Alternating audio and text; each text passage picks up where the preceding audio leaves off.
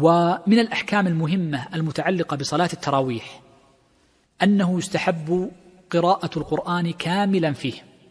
وقد قال الشيخ تقي الدين رحمه الله تعالى أجل مقصود صلاة التراويح قراءة القرآن فيه. فإن قراءة القرآن في صلاة التراويح مقصودة ويؤخذ ذلك من مدارسة جبريل عليه السلام للنبي صلى الله عليه وسلم القرآن.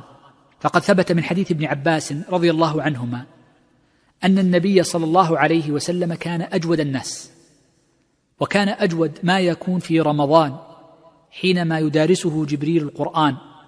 فقد كان جبرائيل عليه السلام يدارس نبينا محمدا صلى الله عليه وسلم القرآن في رمضان في كل سنة مرة. إلا في السنة التي قبض فيها النبي صلى الله عليه وسلم فقد دارسه جبرائيل القرآن مرتين. وهذا يدلنا على استحباب مدارسة القرآن وقراءته. وقد نص الأئمة على استحباب ختم القرآن في التراويح. نص على ذلك جمع من أهل العلم. وهذا الذي كان يفعله السلف. بل إنهم بعد ختمهم القرآن كانوا يدعون. وقد جاء أن أهل مكة يختمون القرآن في صلاة التراويح. فإذا انتهوا من ختمهم القرآن أي قراءته دعوا.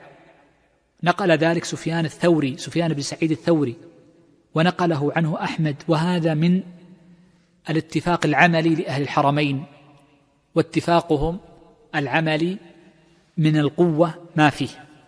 إذا دلنا ذلك على أنه استحب ختم القرآن بمعنى قراءة القرآن كاملة فيه. بل قد جاء أن أهل مكة في عهد التابعين كانوا ينظرون ما فات الإمام من القرآن فيقرؤونه في آخر ليلة. مما يدل على استحباب ختم القرآن كاملا في التراويح.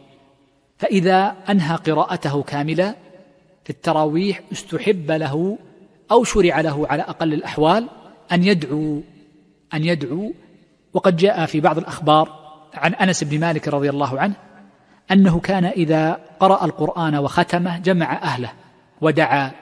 وروي في أخبار الله أعلم بصحتها أن عند ختم القرآن تكون دعوة مستجابة وإن كان الخبر لا يصح إلا أن الفعل مشروع لفعل أنس رضي الله عنه وفعله التابعون ومن بعدهم في الصلاة في صلاة التراويح في مكة وهذا من عمل أهل الحرمين.